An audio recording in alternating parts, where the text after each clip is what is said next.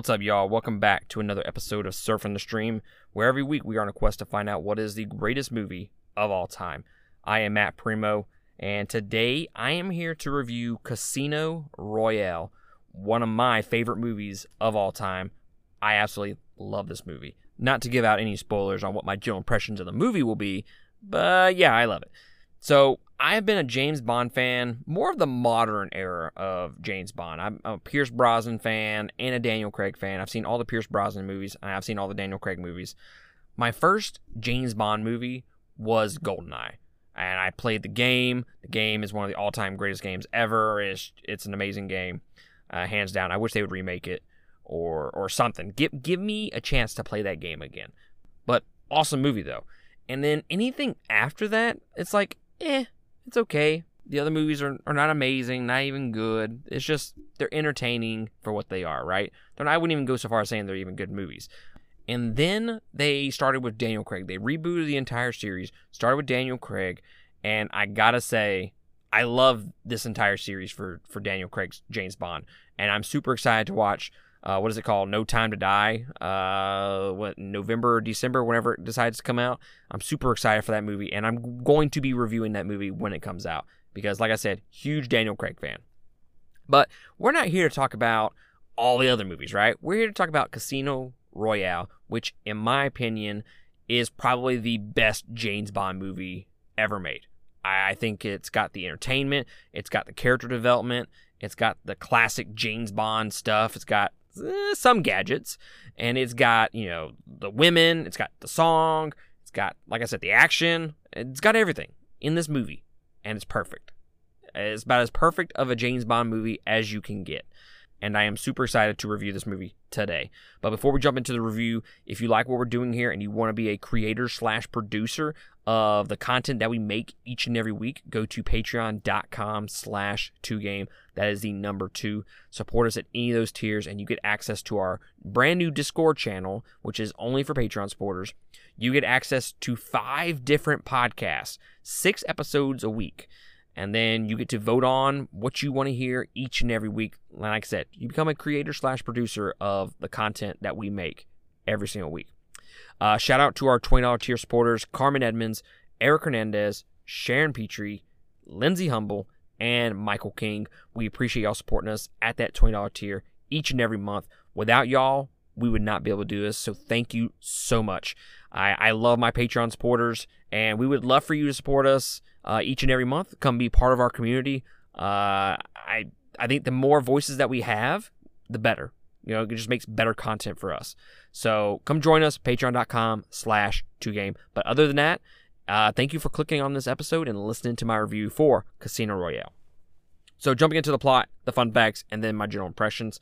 Uh, after earning 00 status and a license to kill, secret agent James Bond sets out on his first mission as 007. Bond must defeat a private banker funding terrorists in a high stakes game of poker at Casino Royale. This movie was directed by Martin Campbell, who has directed one of my all time favorite movies. It's actually, I think, as of now, number two all time on my list. Uh, he's directed Mask of Zorro, which I, I absolutely love that movie. All time, number two, boom. And then he directed the sequel, Legend of Zorro, which is not as good as the original, but it's still a really, really good movie. It, it misses kind of that flair, that that excitement factor, that that heart that the first movie had, the the humor. Uh, but it does it. It's a really good movie though. It's just not as good as the original. He directed Goldeneye, which again, James Bond movie, really good movie. Uh, Vertical Limit. He directed Green Lantern, and depending on your opinion on that, uh, I don't know. Uh, Edge of Darkness, and then he's directed this recent movie called The Protege, which is supposed to be like one of the worst movies of all time.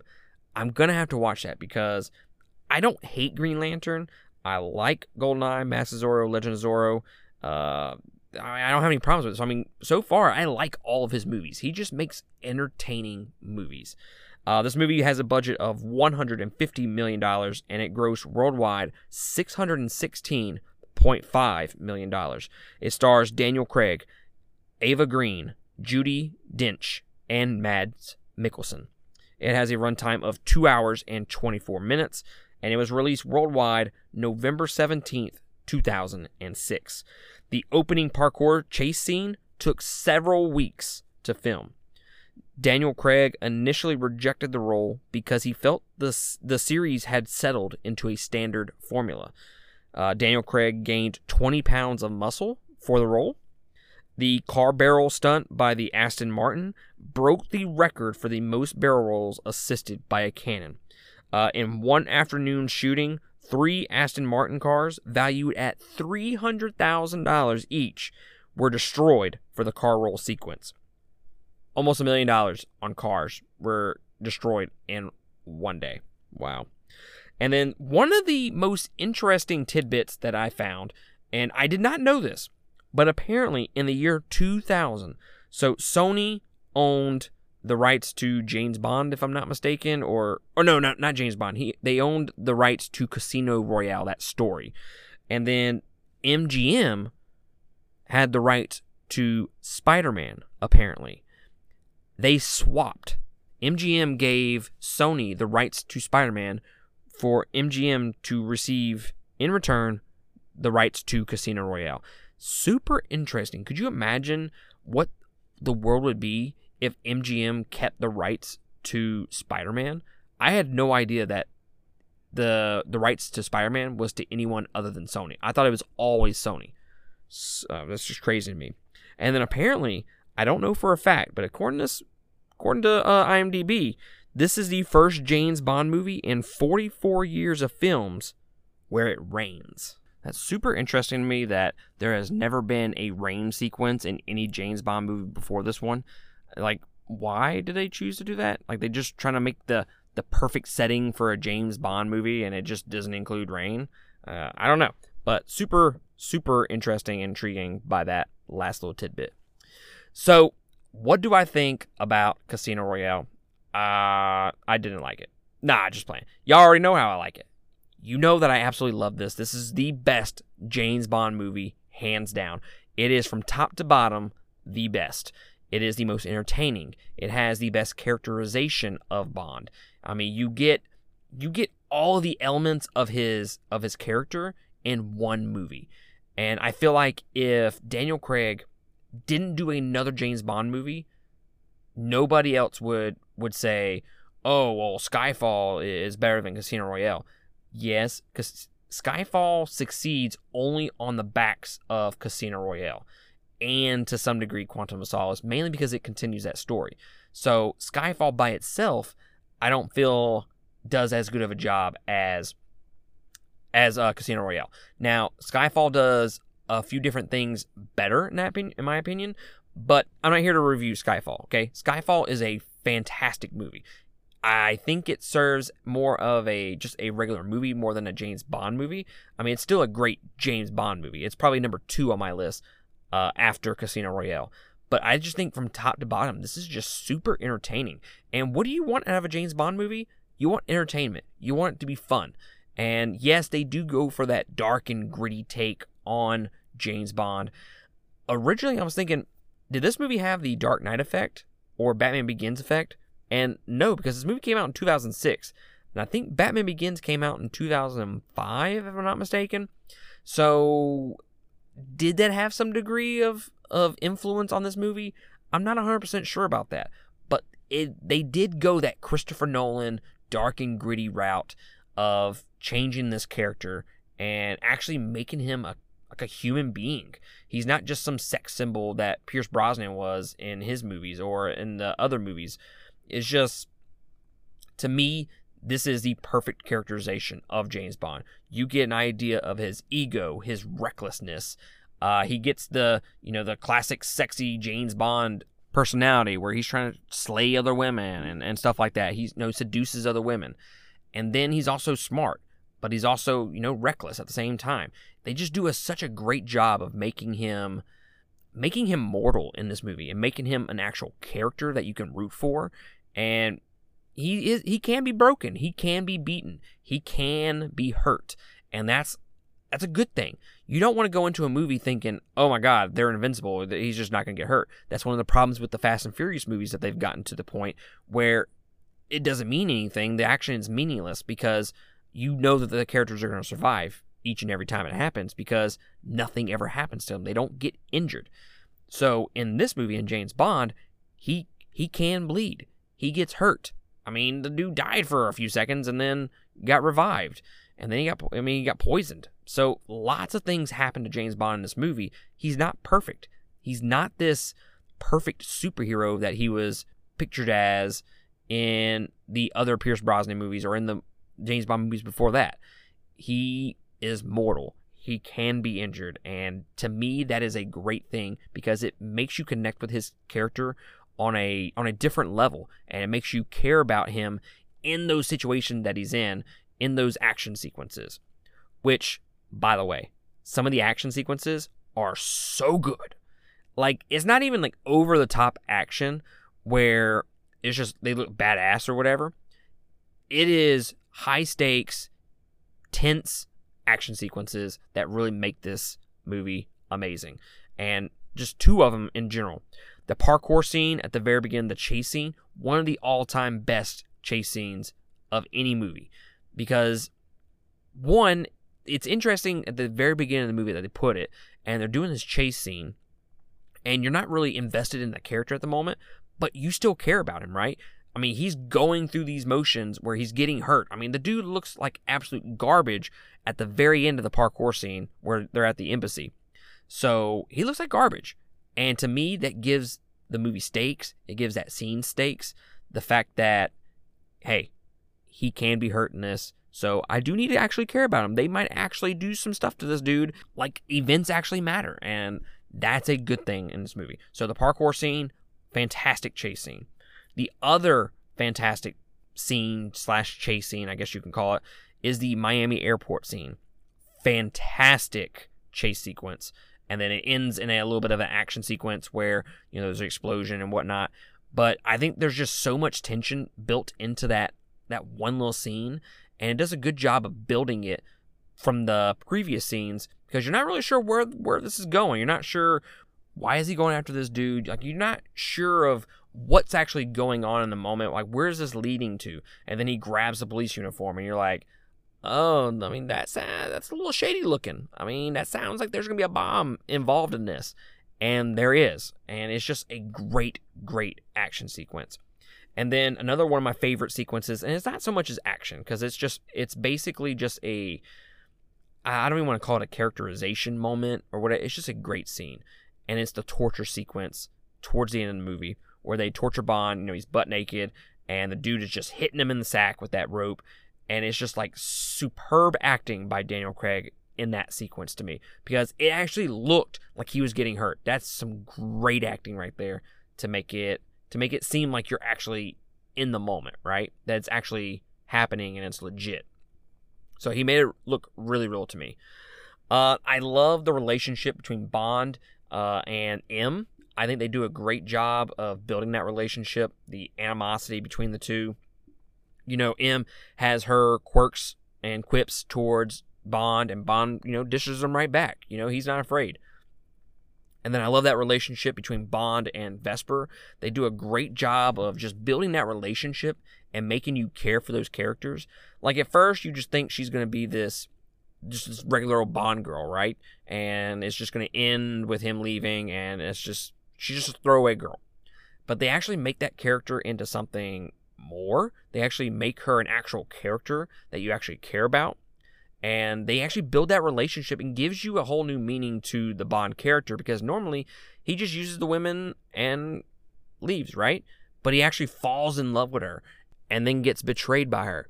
So to have that love element, that love story element to this movie, I think adds a lot of depth to this movie that other James Bond movies have not been able to do.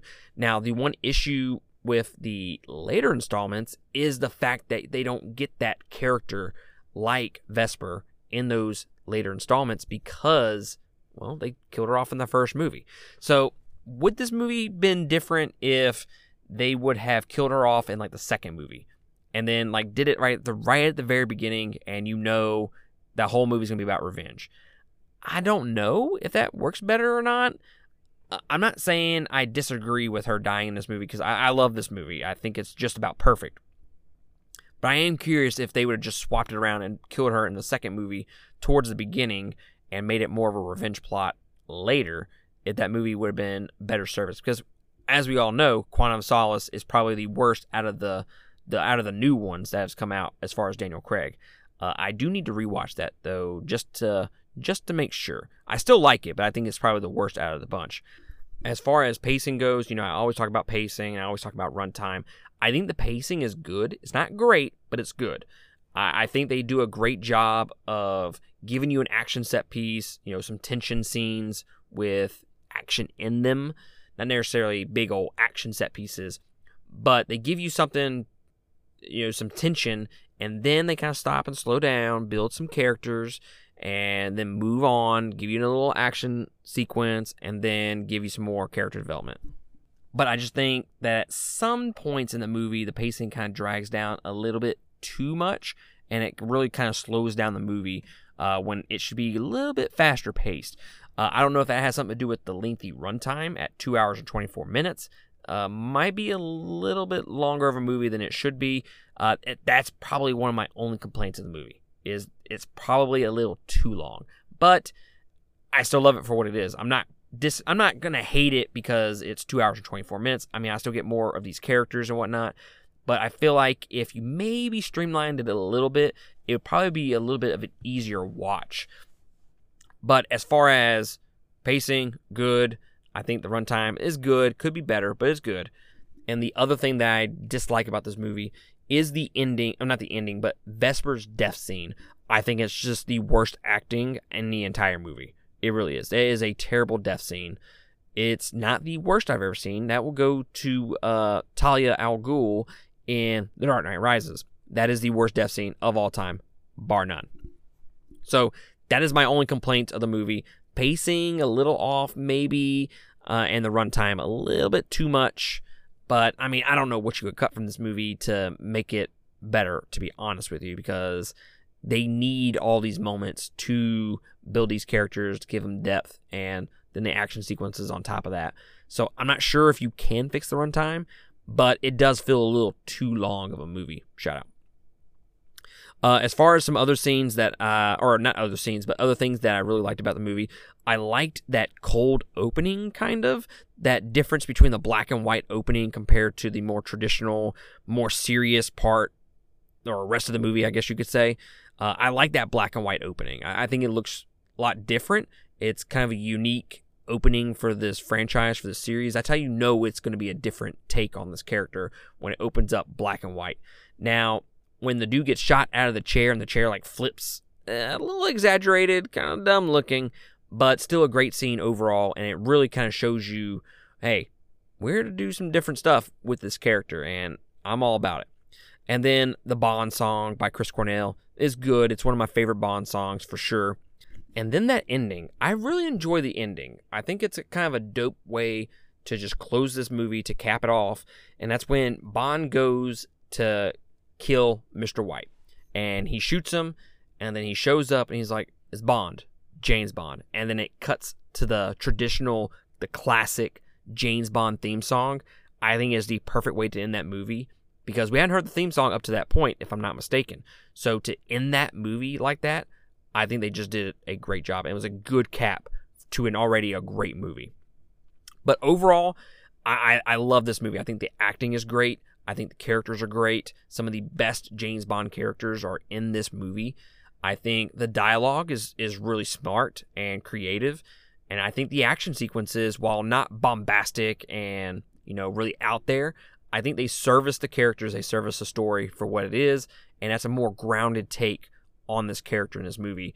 And I really, really love that aspect of it the dark and gritty take of this character and the fact that they finally made James Bond a actual human being slash character uh, goes a long way into making this one of the best, if not the best, James Bond movie. So overall, absolutely love it. I give it four and a half stars. I think it's just about perfect, and it's definitely one of my favorite movies of all time. It's definitely a James Bond movie that I can just pop in whenever I want and just watch it and just lose two and a half hours of my life. It's just, and it's worth it. It really is but it's $15 on Vudu. Now, it came out, what, 15 years ago, just about. So y'all know how I feel about that. I'm not entirely sure. I mean, it's worth 15 bucks, but hey guys, it's been over 10 years since it came out. This movie should be like $10 max. And I'm willing to pay $10 for it. Now, I own I think like two copies of this movie. I got on DVD and Blu-ray. The only version I don't own is a digital, which I really need, by the way. So $15, probably a little too much for me, but I do think it's worth that ultimately. Like just if you just look at it from a movie perspective, absolutely worth $15 because you get you get you know additional re-watches with it because it's just so entertaining and that the characters are so are just so great that it gives you added value to rewatch that movie over and over again. So I recommend going to buy it. $10, $15 is fine. It, it's worth it, trust me. Uh, if you've seen it and you love it, uh, let me know. Email me at 2gamepodcast at gmail.com. That is the number two. Let us know what you think about it. Uh, let me know if you don't like it. Let me know if I'm wrong and that this is not the best James Bond movie. Let me know what your favorite James Bond movie is. Uh, email us there or go to patreon.com slash 2game, the number two, and you can comment on our post there and consider supporting us while you're there. But other than that, I appreciate y'all joining me for this review, and I will catch y'all next time on another one.